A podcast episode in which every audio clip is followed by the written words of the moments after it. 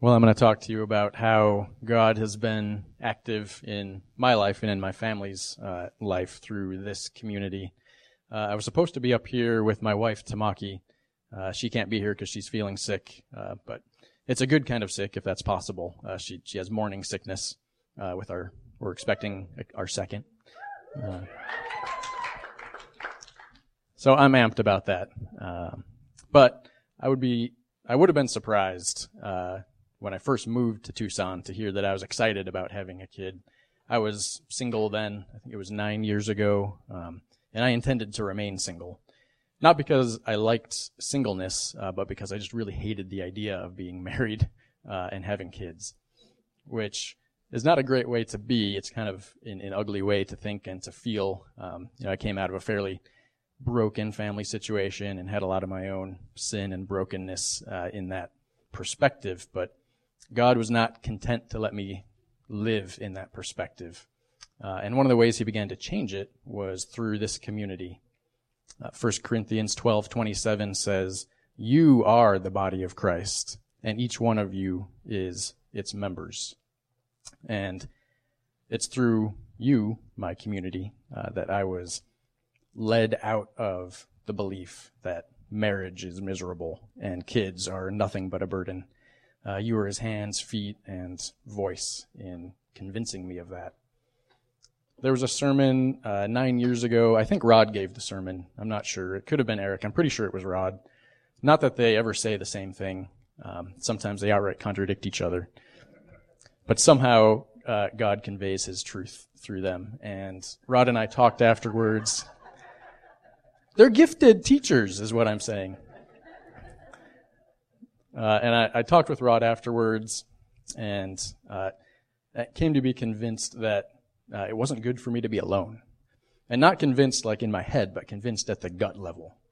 And not coincidentally, shortly after that, uh, God put Tamaki in my life, and we started dating. Uh, and suffice it to say, uh, we were not good at being in relationship. we just couldn't pull it off. We were terrible. Um, you know, we each brought our own brokenness and baggage uh, to that relationship. Uh, but Keith and Julie Brunson met with us every week while we were dating. Uh, sometimes more than every week when we'd come over uninvited uh, in in crisis, um, and through their wise uh, counsel and uh, even through watching them love each other, we came to see that Jesus is involved in relationships and in marriages and it's through watching the marriages in this church that we saw that uh, that married people love each other, which was kind of revolutionary for us from what we had experienced, and that married people pray for each other, and that God listens to them. Um, one of my favorite memories uh, of, of being in this community was the day that we got married. Uh, you know, it'd be an understatement to say that most people in the community knew us as being in a troubled relationship before we got married. And let's face it, they knew us as being in a troubled relationship after we got married. But that day, when we were married, uh, people celebrated us, uh, not just that we were getting married, but celebrated the fact that they had seen God do good things in us and restore um, something that was broken. And so uh, it's through this community uh, that we've been taught and loved.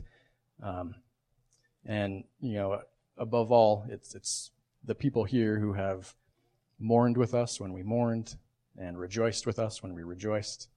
And that's, you know, one of the, one of the really important things that we love about being here. Um, we did go on to have kids, and that's another exciting story uh, that maybe I can tell another time. Uh, but I'll hand it over to Rod.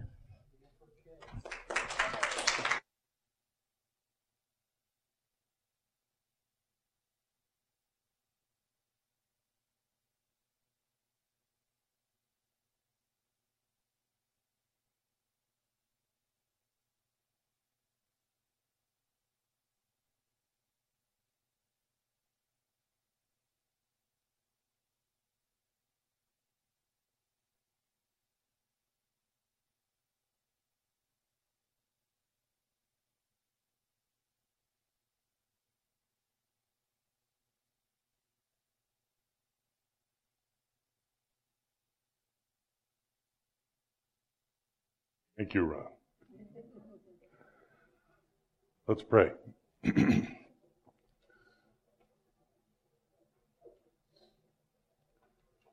Father, thank you for being here in our midst. Thank you that you are present, that you're not far away, that you're not distant, that you're um, not one who ignores us or who doesn't hear us or doesn't listen or doesn't care, that you are the God who's close. Thank you for being close to us tonight in this place. Thank you for this community and for all that it means to us individually and collectively. Thank you for gathering your people. Father, I pray that your voice would be the voice that we would hear tonight, that um, you would speak through me. Um, and use uh, the words that I've studied and wish to recall and wish to speak so that your people would hear you speak to them and that um, only your voice would be heard. That whatever is true would go deep into us and whatever is false would just fall away and dissipate into nothingness. I pray this in Jesus' name. Amen.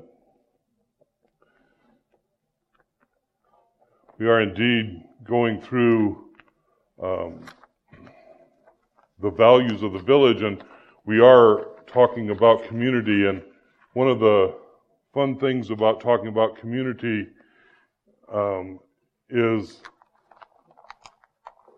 is to do that in community and and to kind of share a little bit about where God is in in the everydayness of our being together. I love the story of the Israelites and I love how God forms this community and I love that they irritate each other and they don't want to follow their leaders and they're and and they kind of mess up and and they get angry and and and yet somewhere somehow God leads them out of slavery and um, into eventually what He promises um, but to do that, you go through this whole wilderness experience, and and you're hungry and you're scared, and and and you have to learn to trust. In Exodus 16, 1 through 5, um, the first passage, so all of you guys can that that are uh, taking notes, you got some. You can look at this. Um, Exodus 16, 1 through 5, it says, The whole Israelite community set out from Elim and came to the desert of Sin, which is between Elim and Sinai, on the 15th day of the second month after they had come out of Egypt. In the desert, the whole community grumbled against Moses and Aaron. The Israelites said to them, If only we had died by the Lord's hand in Egypt. There we sat around pots of meat and ate all the food we wanted. But you have brought us out into the desert to starve this entire assembly to death.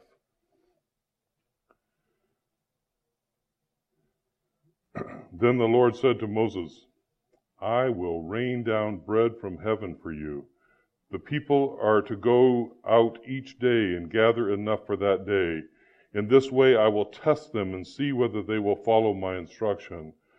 On the sixth day, they are to prepare what they bring in, and that is to be twice as much as they gather on all the other days.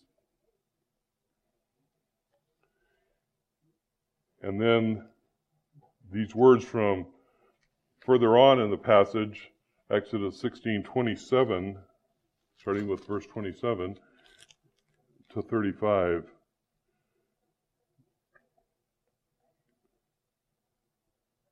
It says, Nevertheless, some of the people went out on the seventh day to gather manna, but they found none.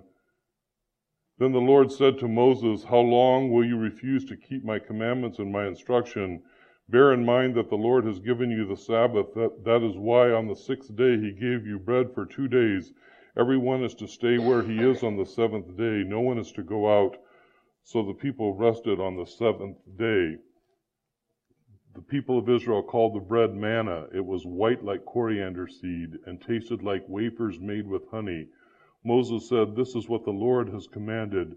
Take an omer of manna and keep it for the generations to come, so that they can see the bread I gave you to eat in the desert when I brought you out of Egypt. So Moses said to Aaron, Take a jar and put an omer of manna in it then place it before the Lord to be kept for the generations to come. It's uh, it's interesting because that that people leave slavery in Egypt and all the hideousness of that slavery, and and then they get out there where now they really have to trust God. Eric talked last week about how, uh, you know, you're facing the, the Red Sea and you got Pharaoh behind you and you really have nowhere to go. And now you just walk into the sea um, and you're going to drown and there's, you know, a million people that are going to die and it's going to be horrible. So you have to trust. And I kind of talked about that trust thing the week before that as well. Trusting, trusting, trusting, right? In community, the community has to trust. They have to follow their leaders. They have to, they have to dare to trust God. So what happens when we get fearful and when we get nervous and when we get anxious about what, what's happened in the past is that, is that we start, um, making the past a lot better than it was. Like we like to say, well, uh, in the past, life was really great. Um, but now I'm struggling. Now I'm suffering. Now, now I'm in pain. Now things are not going well for me. And, and it's interesting because, because it's kind of our, our natural condition to, to sort of gloss over how great our slavery was. How great the past was. I, most of you know that I love to tell stories about the past, living on the farm, and I love to tell about how wonderful it all was to live on a farm as a kid. Uh, really, wow. You know, it was not all that great. We had to pump water. We took a bath once a week. We probably stunk to high heaven. I, you know, I, uh, you know, we we ate pretty well because we had a garden, um, but but we uh, had to drive this, uh, ride in this stinky, smelly school bus uh, for like 45 minutes or an hour just to get to school, and then another hour to get back every day. Like I can like make it sound really wonderful, and and there's part of me that kind of does that, but the reality was it wasn't that great. It wasn't anywhere as nice as I like to think it was in my memories and, and so what happens is we overstate our previous condition. We kind of make it like if, um, you know, the Israelites are saying, you know, in, back in Egypt, there we sat around pots of meat and we ate all the food we wanted. Yeah, you were slaves. You were making bricks without straw. You, you didn't have it wasn't the sweet life that you're pretending it was. It was hideous. You go, well, yeah, but at least we didn't starve to death, right? So, so, so it wasn't all as great as we like to make it out to be. And, and that's kind of when we look back as a community or when we look back individually, we kind of, we kind of see that, that, that, um, if we're honest, it's not as good as we think it was in the past. As I think as a community and, and as individuals, we, we develop the fine art of grumbling. Uh, we are good at grumbling. I, I love that, that, like the Israelites are drama queens, right? But you've brought us out here into the desert to starve this entire assembly to death. We're all gonna die. It's gonna be horrible. Oh, woe is us. It's so bad. Little drama queens, right? We're like all drama queens. We're, like we, oh, my life is horrible. Everything bad is happening. You know, I'm, I have to fight to not do that. A few years ago, I had my surgery on my neck and I felt wonderful and great and I, I went out and started playing basketball and again and life was grand and wonderful and, and, and then I think, you know, boy, it's starting to hurt again and, and, uh, you know, finally you go to the doctor and send, sends you to the surgeon and surgeon starts taking the MRIs and you get another one, I get another one tomorrow and you, and you kind of go, oh, it's just so horrible. Oh, my life is over. I just can't go on. This is awful. I, pain is just horrible. I'm going to die. You know, people, uh, we, we like to be drama queens. We, uh, and, and, and Israel does that. And often we as a community, we like overstate everything. And, and we go against the leaders and, and we go to, we go to try to find somebody to blame. It can't be our fault. So, so it's got to be somebody else's fault. We're great grumblers. And, and God says, I'm going to rain down bread on you. You're going to have so much bread available. Like you are going to have everything you need. You are not going to die. You're just not. I'm going to rain down bread from heaven. Notice that God promises to provide for our needs. He does not promise to provide for your desires, your wants. Okay? Just so you know.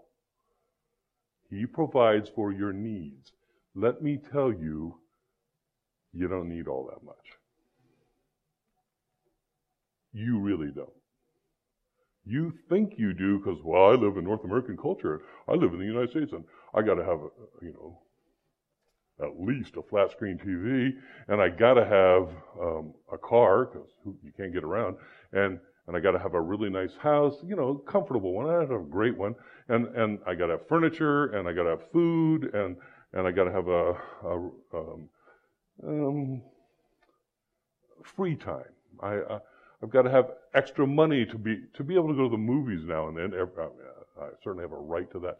Uh, and and God says, no, I'm I'm going to take care of your needs not your wants, not your desires. And here's why. Because God is God and He's brilliant. And He knows that our needs are definable and He knows that our wants, our desires are insatiable. Whatever He gives you, whatever you have, whatever you get, have you noticed you always want more? You have a one bedroom house, it'd sure be nice to have two.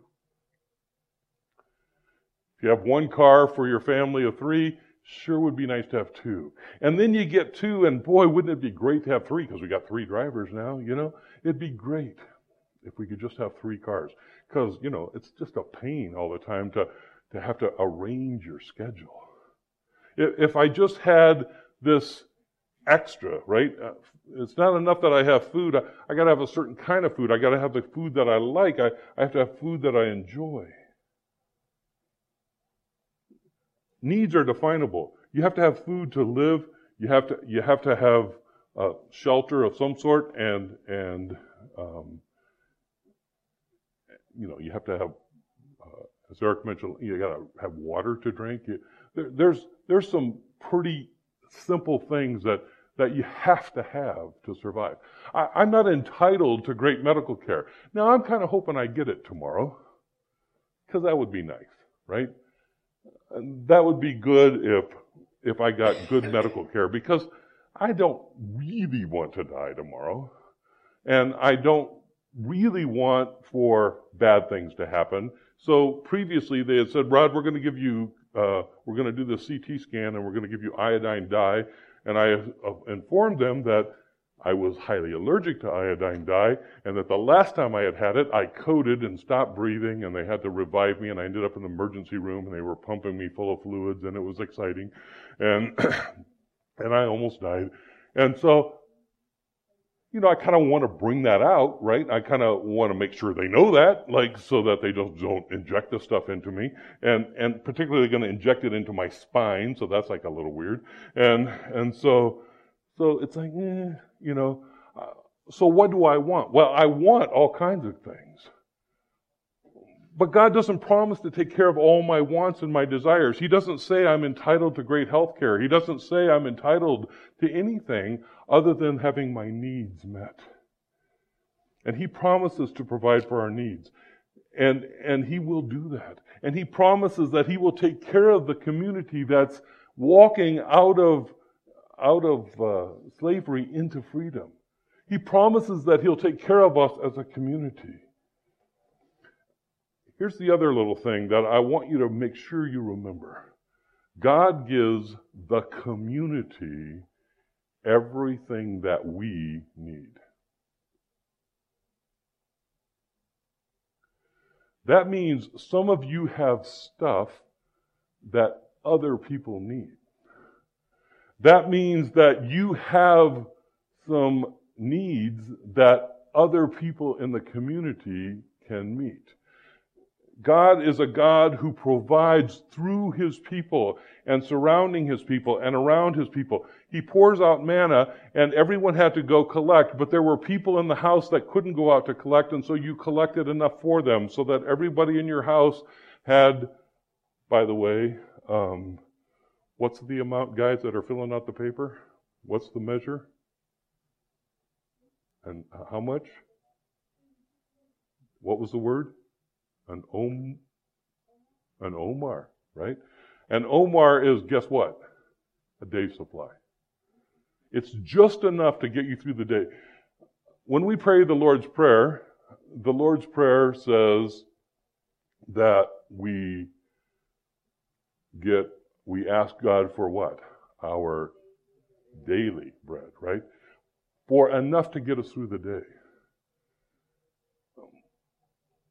So what happens is this community, and I'm going to read from Exodus 16, kind of some of the verses that were in between, said, When the dew was gone, thin flakes like frost on the ground appeared on the desert floor. When the Israelites saw it, they said to each other, What is it? Matter of fact, that's what, that's what the word manna means. What is it? Like, they really didn't know. They had no clue. I don't know. It's, it's like white flaky stuff. I, um, so you kind of wonder who's the first guy that eats it, right? Like, I'm sorry. Like, mm, you know, there's, you know, there's somebody. There's always somebody go. I wonder what this tastes like, right? And and it probably was Moses. What is it? For they did not know what it was. Moses said to them, "It is the bread that the Lord has given you to eat. This is what the Lord has commanded. Each one is to gather as much as he needs, not as much as he can gather, as much as he needs." Take an omer for each person that you have in your tent.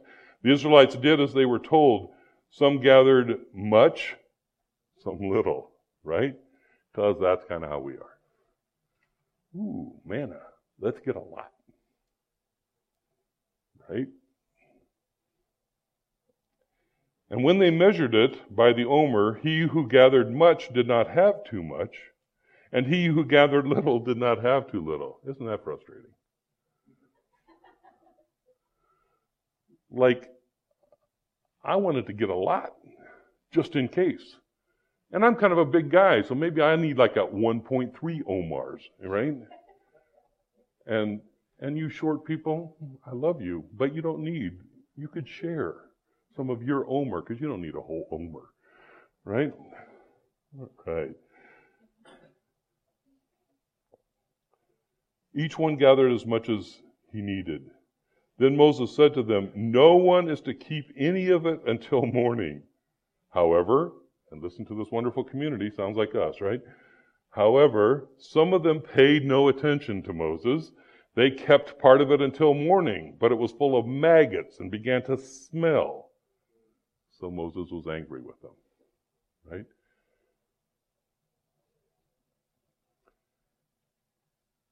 Those gathering too much had enough, and those gathering too little had just enough. Those who tried to hoard didn't end up with what more than what they needed. Those who didn't hoard ended up with all that they needed. And those who tried to keep it overnight so that they could have more tomorrow, so that they could build it up for the future, just in case, right? Because I got to take care of myself. I've got to make sure that my family's provided for. Too bad about the rest of these people. I'm going to get as much as I can and I'm going to keep some overnight. Guess what? Hoarding doesn't work. Hoarding leads to rot. If you have that which the community needs and you don't offer it, it's going to do you no good.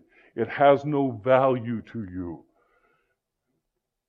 If you have everything that you need and you are trying to get more and you're trying to keep it and you're trying to take, take it in. In the New Testament, we read about this guy who, who builds barns and more barns and more barns to store all his grain. I gotta have more, I gotta have more, I gotta have more, I'm building the barns, I'm gonna take, and then all of a sudden he gets the really bad news. Guess what? Tonight your soul is gonna be required of you, you're gonna die. Rats. I was so close to being really wealthy for my whole retirement, and then, wow, I'm not going to have a retirement. Hoarding leads to rot. If you're hanging on to things that belong to the community, that the community can, can take in and, and use and have, then, then it's not going to end up giving you what you long for. It's not going to give you the security that you think it will bring you. I, I love that that um, many wealthy people are super anxious about hanging on to their wealth, right? It doesn't give them the peace that they thought it would give them. They're constantly studying the market, making sure that the market doesn't go up or down or, or too much or to protect their investments. We, we build, you know, we all put locks on our houses to make sure our stuff is taken care of, that, that we, that we keep what we have because heaven knows I gotta have this. I gotta have it.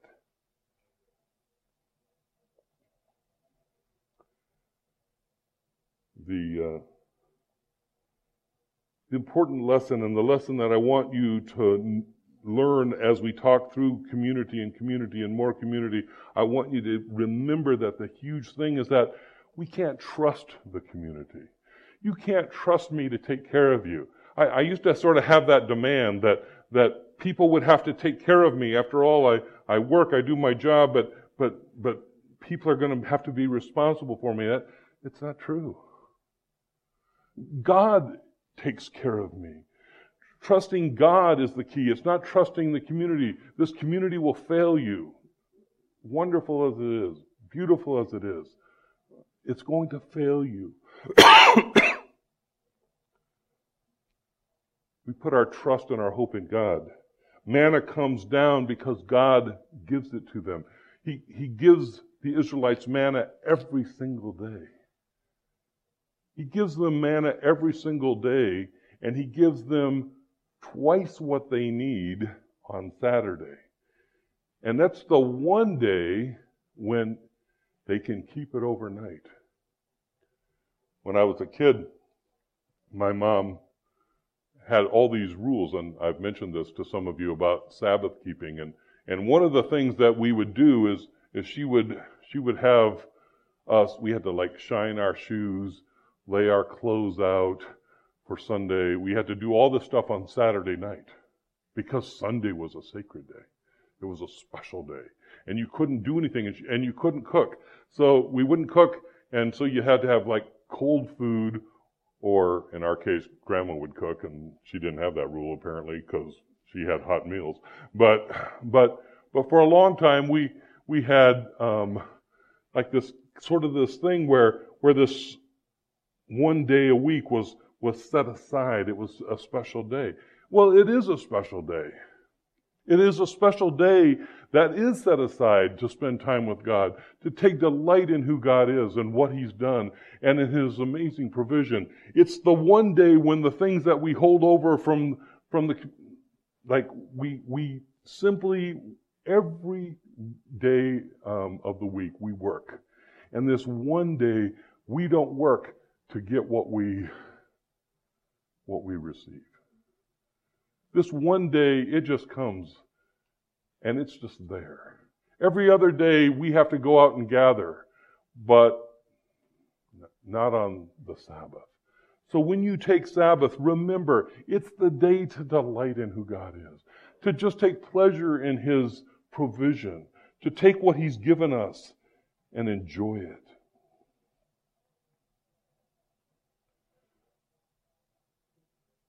The Israelites had manna for 40 years.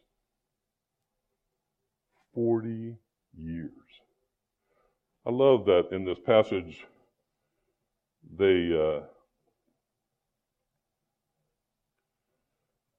so tomorrow is to be the day of rest and a holy Sabbath to the Lord. And in, in verse 23 of this passage, it says, "So bake what you want to bake and boil what you want to boil."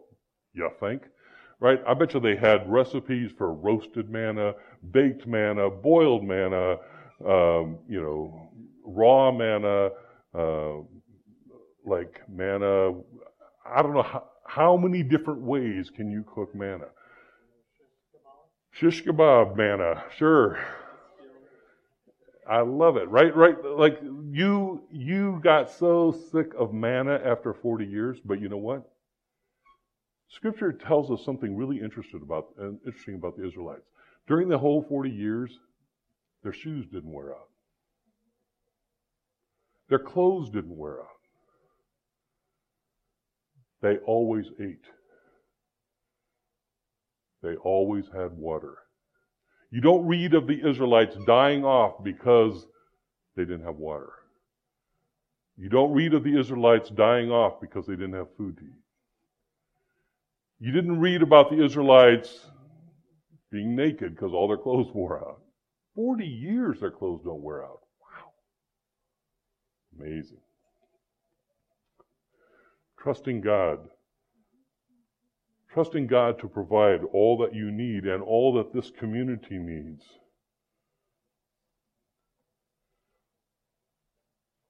The great invitation for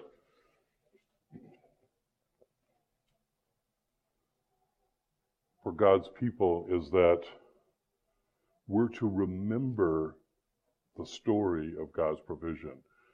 They were to take an omer, uh, or what was it? Something more than that, sorry. Um, yeah, an omer of manna, and they're supposed to place it in the ark of the covenant. They, they place it, they give it to God. They, they, they put it, it, it, it becomes one of the things that's in the ark of the covenant. And that and it's just a constant reminder to Israel that God provides. He takes care of his people. He takes care of us when we're sure he won't. When we're terrified about how that will look, what that might look like. When we say, I don't want to just have manna every day. I, I, I don't want to just survive. I, I want to do really well. I, I want to have a great 401k plan. I, I, I want to put away, I, I, want to drive a nicer car. I, I want better stuff. I want more things. I, I, I want all that stuff. And it's not that God won't give you those things. He does. God loves to pour out blessings. And He often does. And He just gives you far more than you can ask or imagine. He just takes delight in giving His kids stuff. But His promise is to provide. And we get to tell the stories of God's provision. I love that when my father died and we had nothing to eat, that we would open our door in the morning and there would be bags of groceries sitting outside our door. Because there was a community that understood our need and God used them to provide for us. But it was God's provision. It wasn't the community's provision. And there's sometimes we, we get reluctant about providing for others. We, we get concerned about giving to others because you know what? Uh, they don't work as hard as I do. When I go out and work and get my manna, you know, I'm sure there were some Israelites, I, I get, I mean, I work hard. I, I got all that manna picked up by nine o'clock. And there are people who drag on all day and then they never get enough, you know. I, I work harder. I deserve more. I, I'm, I'm special. Right?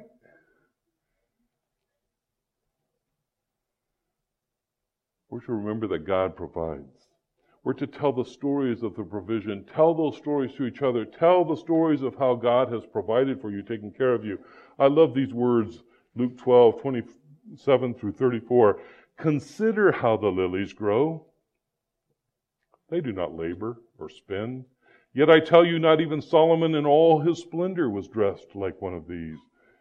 If that's how God clothes the grass of the field, which is here today and tomorrow is thrown into the fire, how much more will he clothe you, O you of little faith? And do you and do not set your heart on what you will eat or drink. Do not worry about it. For the pagan world runs after such things, and your Father knows that you need them. But seek his kingdom, and these things will be given to you as well. Do not be afraid, little flock for your Father has been pleased to give you the kingdom. Sell your possessions, give to the poor, provide purses for yourselves that will not wear out, a treasure in heaven that will not be exhausted, where no thief comes near, no moth destroys. For where your treasure is, there your heart is also. The treasure is not stuff. The treasure is not things. The treasure is not where we live. It's not the car we drive. That's not the treasure. The treasure is this community that surrounds you and loves you and rubs up against you and irritates you and takes things that they need from you and offers you what they have when you're in need. That's the treasure. The treasure is this community. The treasure is the intimate relationship with Jesus Christ. That's the treasure that makes this possible. That's the treasure. The treasure of the gift of life, real life, a life of trust, a life of hope. Any pushbacks, questions, comments, thoughts? What happens when your heart becomes bitter about God just providing what you need and not providing what you want? How do you encourage that? Yeah, that's that's the tough one, right? Because that's what Israel faces, right? And Moses gets angry with them, right? Like, and I think it is then that you remember the slavery that you've had. I think it is then that you say, you know what? Um, one of the things is most of the time when I hate to be grateful, that's when I have to choose to be grateful, right? When I'm scared about tomorrow, that's when I have to say on Facebook, as I did, I'm grateful for God's providing care for me. Like to choose to say that and to choose to say it somehow begins to change you. But you're right, we're we're grumblers. That's what we do. The nice thing is is Jesus forgives grumbling. And God's anger doesn't wage war against us. God's anger is absorbed in Jesus Christ, and we can hang on to that. But yeah, it's tough. Anyone else?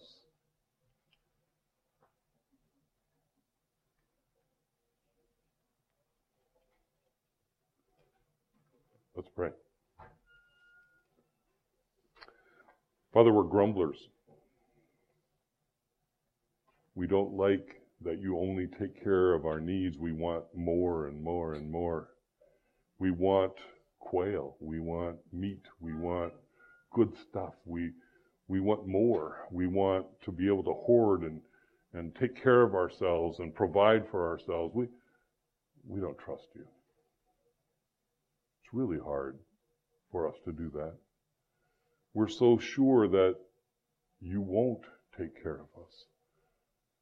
Even when we have ample evidence that not only have you met everyone in this room's needs, because we're all here, we've all eaten, Lots of us have weight problems for crying out loud. You take care of us. You give us everything we need. And you pour out good things on us. Far more than we could imagine. But then we start imagining. And we start thinking. And we look at what other people have. Father, forgive us our sin of greediness, of covetousness, our desire to hoard, our desire to take care of ourselves at the expense of others. Teach us your ways. Be gracious to us. When you're angry at us because of our sin, remember Jesus' blood poured out for us. Remember his body broken for us. Thank you for your love. Thank you for your provision.